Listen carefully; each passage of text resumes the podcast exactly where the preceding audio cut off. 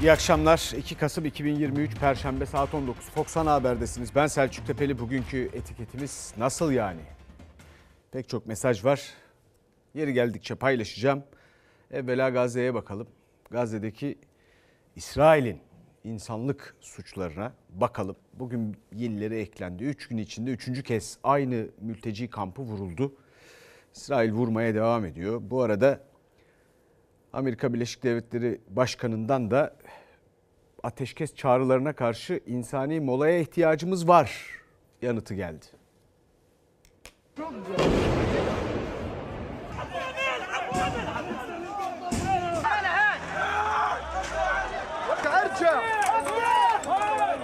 Gazze'deki katliama seyirci kalan Biden ateşkes değil mola istedi.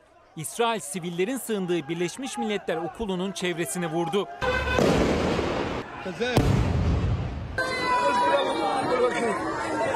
İsrail Gazze'de sivillerin yoğun olarak yaşadığı bölgeleri bombalıyor. 27 gündür süren saldırılarda 3760'ı çocuk, 9000 sivil yaşamını yitirdi. Savaş uçaklarının 3 kez bombaladığı Cibaliye mülteci kampında can kaybı 200'e yaklaştı. 800'de yaralı var. Kamptaki yıkım uydu fotoğraflarına yansıdı.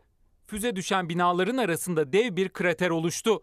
Ünlü oyuncu Angelina Jolie yaşananlara tepki gösterdi. Bu kaçacak hiçbir yeri olmayan hapsolmuş topluluğa yönelik kasıtlı bir saldırıdır dedi.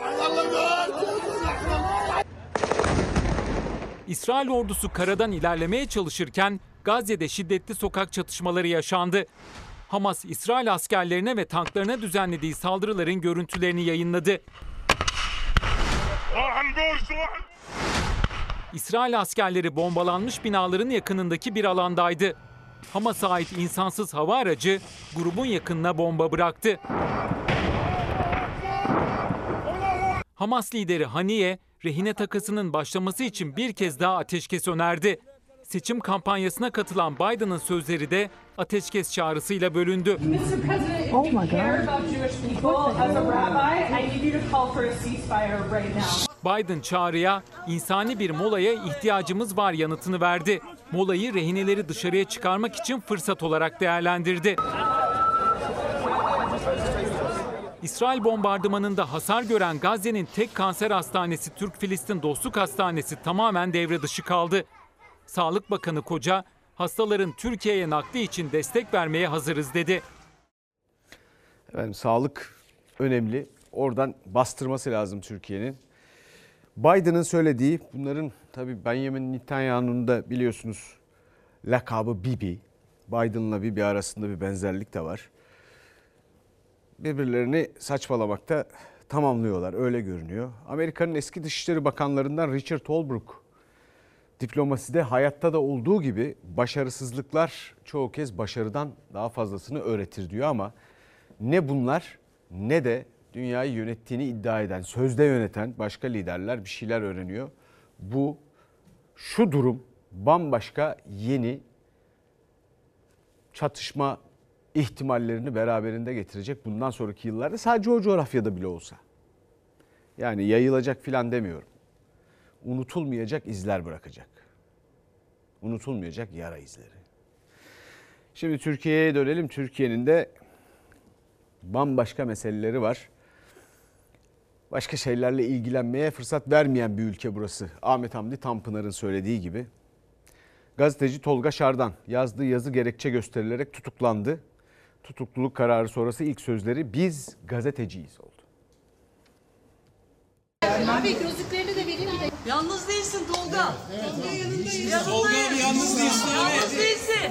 Biz gazeteciyiz. Sonuç itibariyle gazetecilik yapıyoruz. O kadar. Gazeteci Tolga Şardan'ın hakkındaki tutuklama kararı sonrası sözleri ifadesinde de gazeteci olduğunu ve sadece gazetecilik yaptığını vurguladı. Altını çizerek söylüyorum. Sadece halkı bilgilendirmek çerçevesinde gazetecilik yaptım. evinde ve belgelerinde arama yapılarak onun gözaltına alınması ve tutuklanması ülkemizdeki tüm gazetecilere yönelik ağır bir gözdağıdır.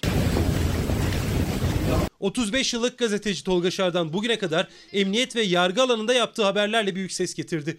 31 Ekim'de MIT'in Cumhurbaşkanlığına sunduğu yargı raporunda neler var başlıklı yazı kaleme aldı. İstanbul Anadolu Cumhuriyet Başsavcısı İsmail Uçar'ın HSK'ya gönderdiği yargıda çürümeyi anlatan mektubundan önce Milli İstihbarat Teşkilatı'nın da Cumhurbaşkanı Erdoğan'a yargı raporu sunduğunu yazdı. O yazısı nedeniyle gözaltına alındı. Bu konunun başlangıcı İstanbul Anadolu Adliyesi Cumhuriyet Başsavcısı Sayın İsmail Uçar'ın kamuoyuna yansıyan dilekçesidir. Gazeteciliğin temel kurallarından bir tanesi fikri takiptir. Ben de bu prensiple Başsavcı Uçar'ın yargı sisteminde büyük yankı bulan iddialarının sonuçlarının ne olduğu ya da olacağını araştırdım. Tolga Şardan MIT'in raporunda Bakırköy Adliyesi'ne özellikle dikkat çektiğini yazmıştı.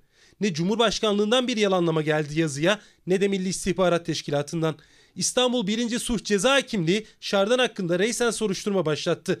Halkı yanıltıcı bilgiyi alenen yayma suçlamasıyla. Hiçbir dönemde yazdığım haberlere ve büyüteç adı altında kaleme aldığım yazılara yönelik resmi yalanlama, tekzip veya açıklama yapılmamıştır. Biz gazeteciyiz. Sonuç itibariyle gazetecilik yapıyoruz. O kadar. Tutuklama nedeninin kanun gereğince varsayıldığı, alması muhtemel ceza göz önüne alındığında kaçma şüphesinin bulunduğu, İstanbul 1. Suç Ceza Hakimi tutuklama kararının gerekçesinde alması muhtemel ceza göz önüne alındığında kaçma şüphesinin bulunduğu dedi. Cumhurbaşkanlığı ve Milli İstihbarat Teşkilatı Şardan'ın yazısı hakkında bir yalanlama geçmezken tutuklama kararından 10 dakika sonra İletişim Başkanlığı açıklama yaptı. Dezenformasyon içermektedir dedi. Yazının yayınlanmasının üzerinden 43 saat geçmesine karşın ilgili kurumlar tarafından yalanlanmayan Şarda'nın yazısının tutuklama kararıyla eş zamanlı olarak dezenformasyon merkezince yalanlanması manidardır. Yalnız değilsin Tolga. Tolga yanındayız. Tolga abi yalnız değilsin. Yalnız değilsin. Bugüne kadar yaptığı hiçbir habere tekzip dahi yayınlanmayan bir gazetecinin meslektaşlarının dayanışması karşısındaki gözyaşları Şarda'nın tutuklanması ile ilgili iktidar cephesi ise bir açıklama yapmadı. Şimdi bu konuda tepkiler var elbette. Bu arada başka soruşturmalar da var. Bugün ardı ardına gelen benzer şekillerde. Türk Ceza Kanunu'na eklenen 217'ye A maddesi yani dezenformasyon yasası denmişti buna. Kaygılar başkaydı. Haber alma özgürlüğü, ifade özgürlüğü, bütün bunların önünde bir kısıt oluşturabileceği kaygıları vardı. Nitekim o zamandan beri 20'ye yakın bu türden soruşturma yaşandı veya gözaltı yaşandı ve çoğu ya beraat etti yani habercilerden bahsediyorum ya da serbest bırakıldı. Efendim Anayasa Mahkemesi de 8 Kasım için dezenformasyon yasasını gündemine aldı. Bu önemli. Bakalım yani kaç kez işletilen, artarak işletilen bu yasa ne olacak? Bunu göreceğiz. Yani şimdi aslına bakarsanız sadede gelindi. Kim ne anlatıyor, ne diyor? Bütün bunları siz hayatınızda birebir yaşadığınız şartlarla, koşullarla karşılaştırmalı ve doğruyu biraz siz bulmalısınız. Efendim bir kıymetli izleyicimiz demiş ki iyi yayınlar. Nasıl yani diyebilmek için her gün meydana gelen olaylar fırtınasına şok geçirmek, olmaz böyle şey demek, nutku tutulmak mümkün değil demek ve buna benzer hayret nidaları gösterip tepki vermek lazım. Peki verebiliyor muyuz? Hayır tepkisiz bir toplum olduk diyor. Efendim bakın büyük bir gürültü var. Bu gürültünün de bir sebebi var. Biz kötü gelişmelerle hayatın zorluklarıyla neredeyse sarhoş olmuş, sersemlemiş bir toplum gibiyiz. Fakat sarhoşu gürültü değil, sessizlik uyandırır. Dolayısıyla gürültüye devam diyorlar. Ki başka meseleler göze çarpmasın, görülmesin. Neyle ilgili bilhassa? Bilhassa ekonomiyle ilgili. Bilhassa ekonomiyle ilgili. Oraya da geleceğiz. Şimdi muhtemel ceza gerekçesi tepkisi var değil mi? Tutukluluğa muhtemel ceza gerekçesi tepkisi. Solga Şadan'a isnat edilen suç ne? Biraz önce bahsettik. Halkı yanıltıcı bilgiyi alenen yayma. Yani katalog suç olarak tanımlanan bir suç değil aslında. Suçun unsurları hiçbir şekilde oluşmadığı halde Tolga Şardan'la ve haberin içeriğiyle hiçbir şekilde irtibat dahi kurulmadan bir tutuklama kararı verildi. İşlendiği iddia edilen suçun önemli ve ciddi sayılan katalog suçlardan olması nedeniyle tutuklama nedeninin kanun gereğince varsayıldığı, alması muhtemel ceza göz önüne alındığında kaçma şüphesinin bulunduğu, Türkiye'deki infaz rejiminde insanları gasp ederseniz, insanları soyarsanız tutuklanmıyorsunuz. Bir gün bile ceza cezaevinde yatmıyorsunuz. Gazeteciler ise peşinen cezalandırılıyor. Gazeteci Tolga Şardan halkı yanıltıcı bilgiyi alenen yaymayla suçlanıyor. O suç maddesi soykırım, kasten öldürme, işkence, cinsel saldırı, uyuşturucu ticareti, çete, insan ticareti gibi katalog suçlar kapsamında değil ama İstanbul 1. Sulh Ceza Hakimliği katalog suçlar kapsamında dedi. Tutuklama verdi. Daha yargılama olmadan da alması muhtemel ceza ifadesi dikkat çekti. Mahkeme burada hüküm vermiş gibi aynen yargılama yapmış da sen zaten buradan ceza alacakmışsın gibi e, kuvvetli suç şüphesine dair hiçbir somut delil ortaya koymadan bu kararı verdi. Halka yanıltıcı bilgi vermek. Bundan dolayı bir gazeteci mevcutta olarak gözaltına alınmaz, evi aranmaz. Buradaki amaç evindeki bilgi, araştırdığı konuları ele geçirmek. Neden evindeki bilgi, bilgisayar ve ulaştığı delil ve bilgilere el koyuyoruz? Muhalefet amaç Şardan'ın elindeki bilgilere, elde ettiği delillere ve araştırdığı konulara ulaşmaktı diyerek ses yükseltti. Basına sansür tepkilerine rağmen iktidarın oylarıyla kabul edilen dezenformasyon yasası soruşturmanın dayanağı. Devleti her rahatsız eden haberde dezenformasyon yasasının gazetecilerin üzerinde Demokles'in kılıcı gibi sallandırılmasından artık vazgeçilmelidir. Bu tamamen basın özgürlüğüne yönelikti. Basını susturmak ve halkın haber almasını engellemekti. Bir yıl geçti ne oldu? Dediğimiz her şey gerçekleşti.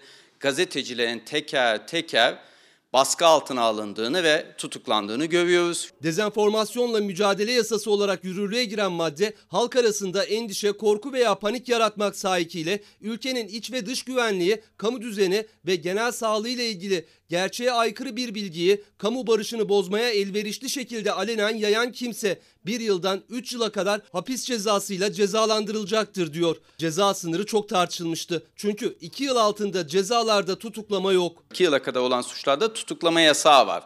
Ama bu yasayla 3 yıl koyarak anayasadaki 13. maddedeki ölçülülük ilkesinde aşan bir durum yaratıldı.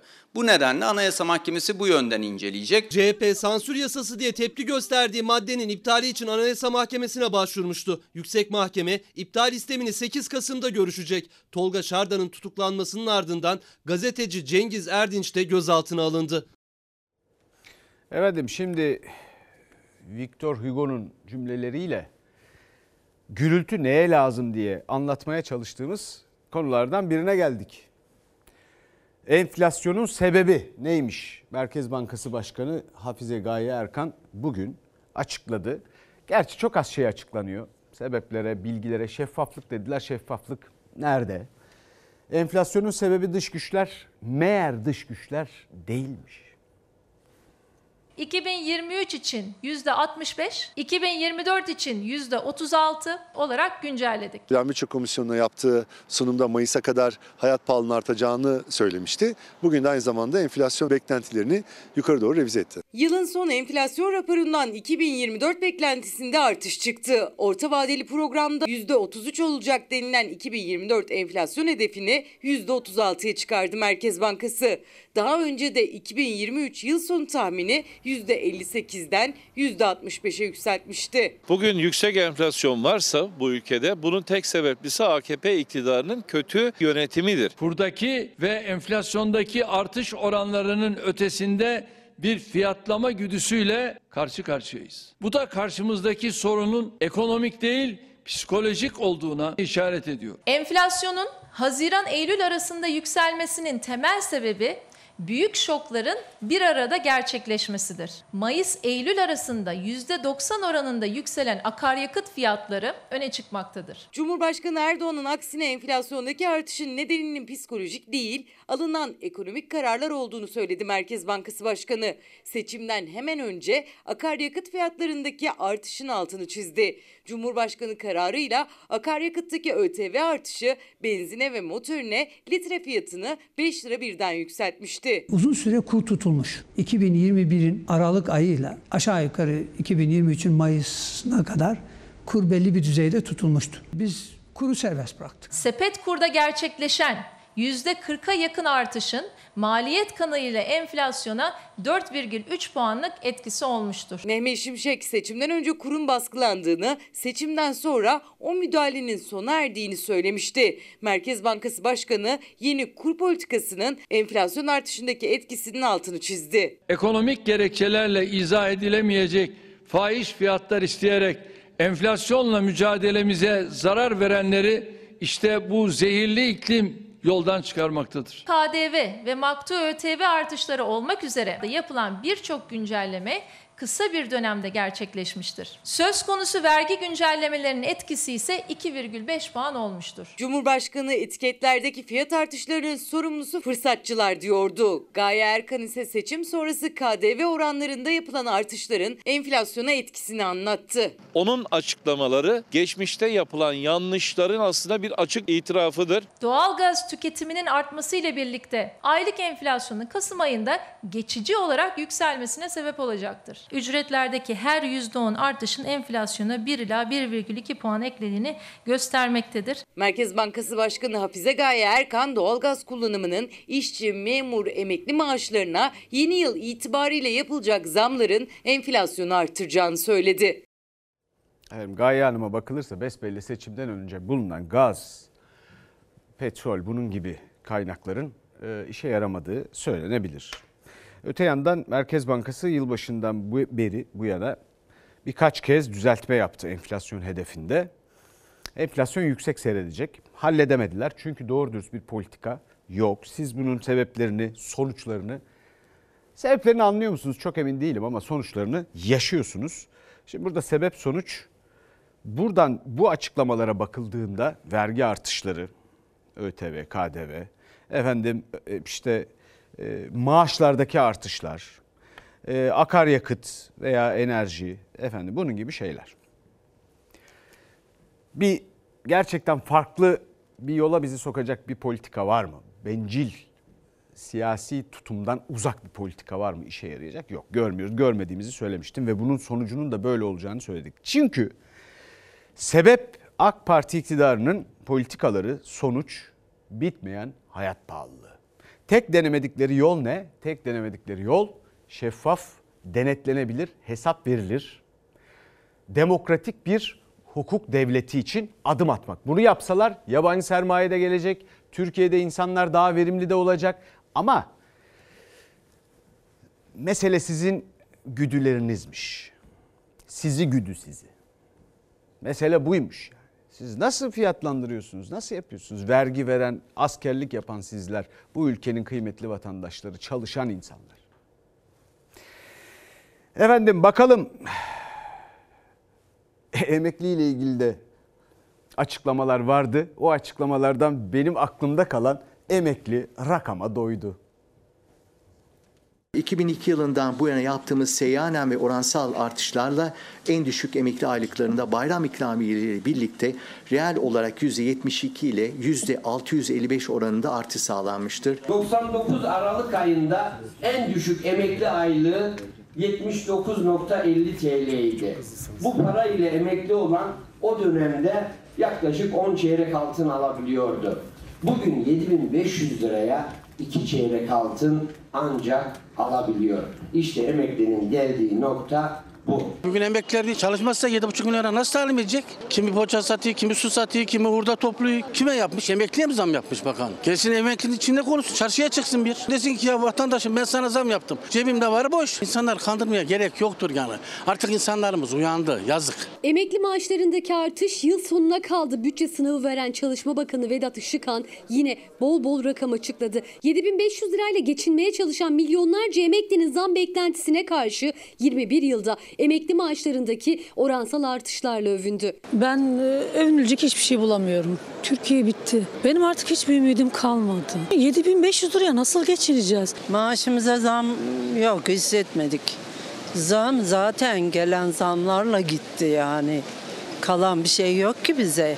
Bize eski aldığımız ücretin bir kısmını da verdik. Beklerimiz bunu dört gözüyle bekliyor. Piyasa belli. Bizlere yazık. Ben de yanı sıra alıyorum. Ben de kiracıyım. Binada temizlik yapıyorum. Elektrik, doğalgaz bana ait. Su ortak. Akşamları çöpünü atıyorum. Yazık günahtır. En düşük emekli aylığı açlık sınırının yarısı kadar. Enflasyon karşısında gün be gün eriyen alım gücünün artması için yapılacak bir düzenlemeyi bekliyorlar. Ama Bakan Işıkhan tek bir cümle kurmadı emeklinin beklentisine dair. Sadece çalışmayan emeklilere verilecek olan 5 bin liralık ikramiyeden söz etti. Bir defaya mahsus ödediğiniz sadakaya değinelim. Emeklileri çalışan çalışmayan diye böldünüz, emekliyi cezalandırdınız. 7500 lira alana da 65 bin lira alana da aynı parayı ödediniz. Emeklinin gerçeği sürülmek. O verilen 5 bin lira da devede kolak olmaz öyle. Onu da herkes alamadı. Emeklilerimize Ramazan ve Kurban Bayramı ikramiyelerinin 2000 liraya yükselttik. Ben 20 senedir emekliyim. Aldığım 9900 lira geçinemiyoruz. Yeterli seviyede beslenemiyoruz. Gidip akşam eve gidip hanım ne pişirdiyse onu yiyoruz. Makarna mı var, bulgur mu var? Ne başka bir şey yok artık. İki senedir de dengeler bozuldu. Kışın da gelmesiyle emeklinin giderine bir de yakıt eklenecek. Enflasyonun da artmasıyla alım gücü daha da düşecek. Ama iktidar maaş zammı için Ocak ayı diyor. Şimdi efendim %72'den %655'e kadar emekli maaşlarına zam yapıldığına dair açıklamayı duydunuz. Şimdi üstüne ben yeni rakamlar telaffuz edip başka tam aksi rakamlar var ama neyse kafanızı ütülemeyeyim. Siz dışarıda yaşadığınız şartların neyle karşı karşıya olduğunuzu biliyorsunuz. Biliyorsunuz. Siz kendinize cevap verin. Ama benim aklıma şey geldi. Şu Süper Lig'de oynanan bir maçta çimler sarı diye yeşile gıda boyasıyla boyamışlardı ya. Benim aklıma o geldi. Futbolcular yemyeşil çıkmıştı. Böyle rakamlardan bahsedince benim de aklıma bu geldi. Süper Lig maçı. Çimler. Hani bakılamadığı için. Efendim şimdi geçelim devletin elindeki köprü, otoyollar, araziler, bununla ilgili işte HES'ler filan bununla ilgili laf arasında dün Mehmet Şimşek bir takım açıklamalar yaptı. Onunla ilgili de efendim işte satılacak diye eleştiriler gelince satış değil özelleştirme dediler. Türk Dil Kurumu'na baktık biz de. Efendim işte neymiş? Özelleştirme iki nokta üst üste. Devlete ait taşınır taşınmaz malların teklif alma veya ihale yoluyla nesini yapmakmış? Hadi hep beraber okuyalım. Satışını yapmak. Fabrikalar bitti. Şimdi ne yapacaklar? Sıra geldi işte otoyollara. Özelleştirme kisvesi altında eldeki bütün hazine arazileri de tek tek satışı yapılıyor. Bakan Bey TBMM'deki açıklamasında net bir şekilde Türkiye'nin özelleştirme programında hali hazırda var olan ve hatta bazıları yıllardır özelleştirme kapsamında yer alan varlıklara atıfta bulunmuştur. Satış gibi bir açıklamasının olmadığı net olarak anlaşılmaktadır. Peki bu yapılan özelleştirme ile ilgili sözleşmenin adı ne olarak geçiyor? Satış ve işletme hakkı devir sözleşmesi diyor. Hazine ve Maliye Bakanı Mehmet Şimşek'in devletin elindeki köprü ve otoyollarında özelleştirileceğine ilişkin açıklamalarına gelen tepkiler sonrası bakanlık açıklama yaptı. Satış yok, özelleştirme var dedi. Muhalefet o açıklamaya da tepki gösterdi. Hiçbir farkı yok. Yani özelleştirmeyle satıcın arasındaki farkı bana söyler misiniz? Özelleştireceğim diyorsun, tutuyorsun yine bir firmaya bir şekilde veriyorsun bunu. E satışta da veriyorsun. Arada bir fark yok. Biz neyin satılacağını, neyin satılmayacağını çok iyi biliriz. Hazine ve Maliye Bakanı Mehmet Şimşek Plan Bütçe Komisyonu'nda özelleştirilecekler listesini açıkladı. Köprüler, otoyollar, limanları da saydı. Buradan geçecek vatandaşlarımız eğer bugün 5 lira ödüyorsa yarın 15 lira ödemek zorunda kalacak. Yine şirketler zenginleşecek, vatandaşımız fakirleşmeye devam edecek. Muhalefet devletin yaptığı köprü, otoyolların özelleştirilecek olmasına ses yükseltti. Ülkenin tüm varlıklarını iktidar satışa çıkartıyor diyerek Hazine ve Maliye Bakanlığı özelleştirmenin satış olmadığını söyledi. Türk Dil Kurumu öyle demiyor. Özelleştirme, devlete ait taşınır, taşınmaz malların teklif alma veya ihale yoluyla satışını yapma olarak tanımlanıyor. Adına özelleştirme de dese, satış da dese AK Parti ilgili şirketleri zenginleştirecek ayrıcalıkları sağladığı için ortaya büyük bir peşkeş çıkıyor. Gerek elektrik faturalarıyla, gerek köprü, otoyol e, geçiş ücretleriyle birlikte vatandaşımızın sırtına büyük bir yük bindiriliyor. Yap işlet devret modeliyle yapılan köprü, otoyollar zaten pahalı. Devletin elindeki köprü ve otoyollar özelleştirilirse geçiş ücretleri de artacak. Efendim bunlar söylenmedi mi, öngörülmedi mi? Burada da evet şimdi yaşıyoruz. Dün de dedim ağızlarını büzüşlerinden Ömer diyecekleri belliydi. Efendim bunlar milletin parasıyla yapılan her neyse işte yol, köprü, tünel, HES neyse otoyol filan hepsi. Millet sizin paranızla siyasetçinin cebinden bir kuruş çıkmaz. Bunlar sizin, dükkan sizin yani ve bakın bugüne kadar neler internet var elinizin altında. Uzun çünkü burada söylemek. Bakın neler özelleştirilmiş. Özel şirketler arasında Türkiye'nin markalar arasında neler Türk markası zannettiğiniz markalar yabancılara ait artık. Bir bakın yani. Ha bir de neden son model makam araçlarını özelleştirmiyorlar? Neden? Bir de ona bakın. Özelleştirme ya, satış değil. Tamam abi satmasınlar, özelleştirsinler makam araçlarını. Son model. Güzel para gelebilir ha. Çok var çünkü. Efendim para demişken madeni iki buçuk lira yolda. Şu anda Türkiye'de nakit sistemi bozulmuş durumda. Her ne kadar kredi kartları yaygınlaşmış olsa da nakit hala geçerli. Pazarda geçerli, dolmuşta geçerli, takside, fırında geçerli. 25 kuruşların, 50 kuruşların ve 1 liraların azlığı nedeniyle para üstü vermekte zorlanıyor esnaf. Tedavülden kaldırılan 2,5 liralık madeni para 34 yıl sonra geri dönüyor. Darphane yeni para basmayı planlıyor. İddiaya göre 2,5 liralık bozuk para basımı için Cumhurbaşkanı Erdoğan'ın onayı bekleniyor. Bir de kağıt paraya çözüm bulsunlar.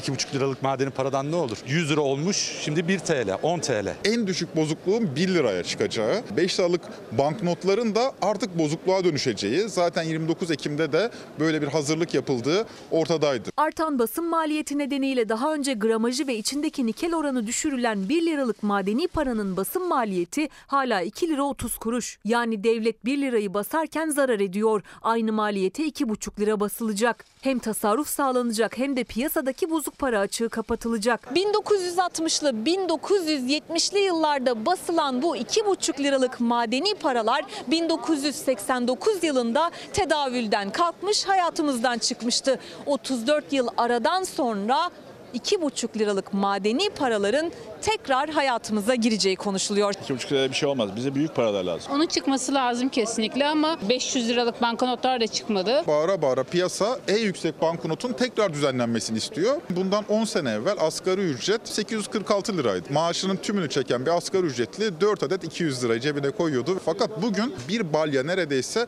parayı almak durumunda kalıyor. Artık kapalı çarşıda yüzlerle, binlerle değil milyonlarla alışveriş yapılıyor. En büyük para 200 liralık banknot olduğu için de çantalara paralar sığmıyor. İşte böyle kasalara dolduruluyor. Paraları başka taşıma şansı yok. 200 liralar şu anda basit kaldı. En az 500 liradan çıkması lazım. 1 milyon TL'yi aldığın zaman bir çanta para. Buraya nasıl taşıyacak 40 milyon 50 milyonu? Böyle arabalar çaresi bu. 2,5 liralık madeni paranın basımı konuşulurken piyasanın asıl beklentisi 500 liralık yeni banknotun basılması yönünde. Merkez Bankası verilerine baktığımız zaman toplam dolaşımdaki paranın yarısından çoğu 200 liralardan oluşuyor.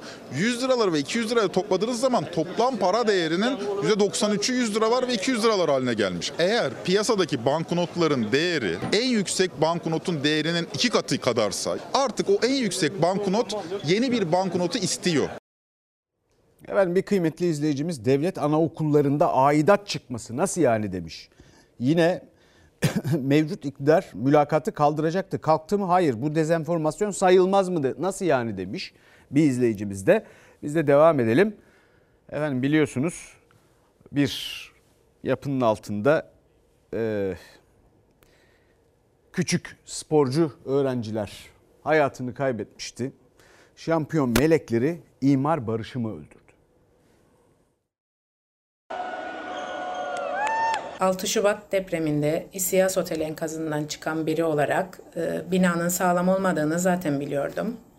Katü raporuyla bu durum uzmanlar tarafından da kanıtlanmış oldu. Beton kalitesi bariz bir şekilde düşük. Çakıl, dere kumu kullanılmış. Yukarı katlara gidildikçe e, kullan boylarının azaldığı tespit edilmiş. Onlar bir kez daha şampiyon melekler dedikleri çocuklarının ölüme nasıl göz göre göre gittiğiyle yüzleşti. Karadeniz Teknik Üniversitesi rapor hazırladı. Bilirkişi raporunda otele kaçak kat çıkıldığı tespit edildi. Kaçak kata 2018 yılında imar affıyla beraber yapı kayıt belgesi verildiği ortaya çıktı. 2016 yılında kaçak kat çıkılmış, 2018 yılında devletin kendi eliyle çıkardığı imar barışıyla belli bir miktar para ödüyorlar ve bu kaçak katı devlete bildirmiş oluyorlar. Yaşadığımız üzüntü, öfke, adalet isteği her geçen gün kat kat artmaktadır. 6 Şubat'ta meydana gelen Kahramanmaraş merkezli depremde Kuzey Kıbrıs Türk Cumhuriyeti'nden 26'sı çocuk, 35 kişi Adıyaman'daki İSİAS Otel enkazının altında kaldı.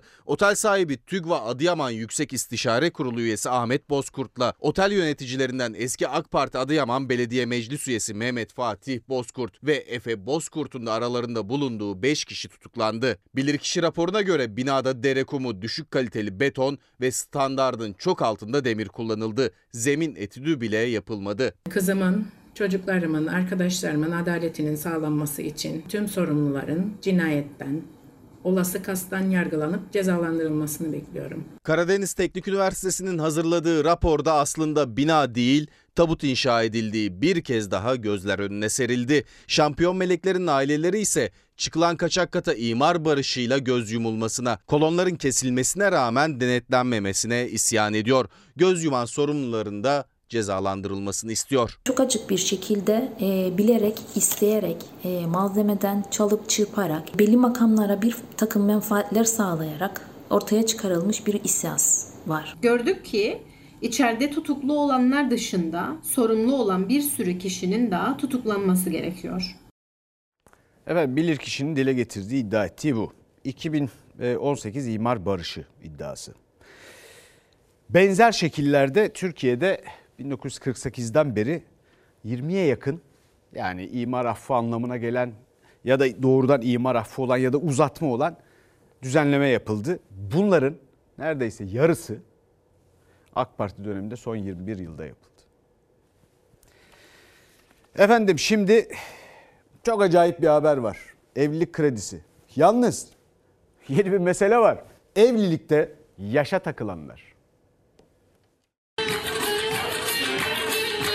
18 yaşında, 19 yaşında evlenme fikri size nasıl geliyor? Çok küçük olmaz. Ya o yaşlarda okul okunur. Yani evlilik çok saçma o yaşta, çok erken. Üniversite yaşı. Komik bir rakam. Buzdolabı bile 50 bin lira. O yüzden fazla bir şey bize katkı sağlayacağını düşünmüyoruz. Verilecek kredide yaş aralığı da az geldi evlenme çağı yaklaşan gençlere. 150 bin liralık evlilik kredisinin detayları belli olmaya başladı. Faizsiz kredinin 2 yıl geri ödemesiz olması planlanıyor. Sonrasında taksitler 4 yıla yayılacak. Evlilik desteği 18 ile 27 yaşındakileri kapsayacak. Yani daha çok üniversite çağındaki gençler için. 20 yaşındayım ama henüz düşünmüyorum dediğim. Öncelik okul çağında. 18 bence çok erken bir yaş.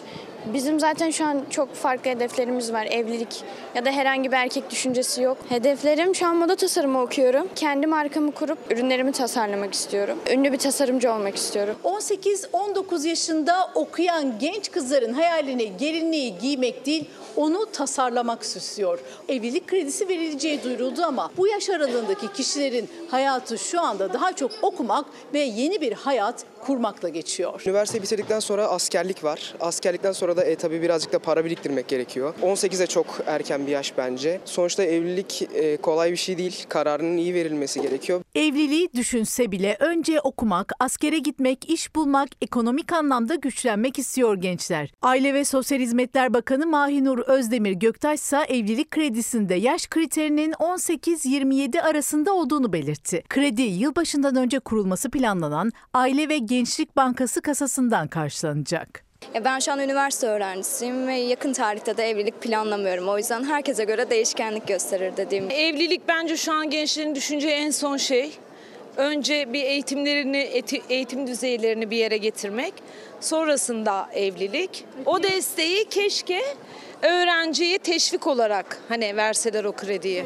Evlilik destek kredisi pilot bölge olarak deprem bölgesinden başlayacak. Önce depremzedeler yararlanacak krediden. Yaş gibi gelirine de bakılacak gençlerin. Gençler gibi aileleri de erken diyor. Evlilik gibi eğitim desteği verilmesini de istiyor. Çünkü o kadar çok yapmak istediği şeyler var ki bence önce hayallerinin peşinde koşması. Yüksek lisans istiyorum. Ondan sonra master istiyorum. Kriterlere uyan destek için başvurmayı düşünen gençlere ise 150 bin liralık rakam az geldi. 26 yaşındayım. Evlenmeyi düşünüyor musun? Nişanlıyız şu an inşallah. Peki alacak mısınız bu krediyi? Alacağız da fazla bir işimiz yarayacağını düşünmüyoruz. Komik bir rakam. Şimdi efendim bu finansmanın kamu parasıyla bu finansmanın arkasında başka sahipler olduğunu hissedebiliyoruz. Ona geliriz. Fakat dünyada bir ilki yaşıyoruz. Nasıl yani diyeceğiniz bir şey işte. Hükümetimiz böyle bir yasal düzenleme ile evde kalanları tarif etmiş. 20, 27 yaşı geçtiyseniz efendim artık resmi olarak hükümetimiz bu tarifi yapmış bulunuyor. Özetle o milyonlarca insan bu ülkede emeklilikte yaşa takılanlar, efendim başka konularda birçok böyle başlık çıkıyor biliyorsunuz. Şimdi o kadar çok farklı farklı grupta, toplumsal grupta böyle bir mesele var ki ben bunu artık şöyle özetleyelim diyorum. Hayatta AK Parti iktidarına takılanlar diye bir şey var. Hat. Evet efendim. Şimdi devam edelim. Dilan Polat, Engin Polat e, konusu, hikayesi. Anneanneyi de yakmışlar. var bunlarla ne yapacağız? Mesela Dilan Polat'ı tanıyan şu an bunların neye, neye yarayacağını bilir. Bir açıklamanız olacak mı? Ne iş yapıyorsunuz? Kara para aklama, vergi kaçırma ve yasa dışı bahis suçlamalarıyla başlatılan soruşturmada gözaltına alınan Dilan Polat ve eşi Engin Polat'la birlikte 18 kişi geceyi emniyette geçirdi. Polat çifti ve beraberindeki şüpheliler gece sağlık kontrolüne plastik kelepçeyle götürüldüler. Dilan Polat'tan nezarethanedeki ilk gecesinde şaşırtan bir talep geldi. Burası cildime iyi gelmiyor, cildim önemli diyerek polisten vitamin istedi. Zenginler ama akılları yok diyecekler.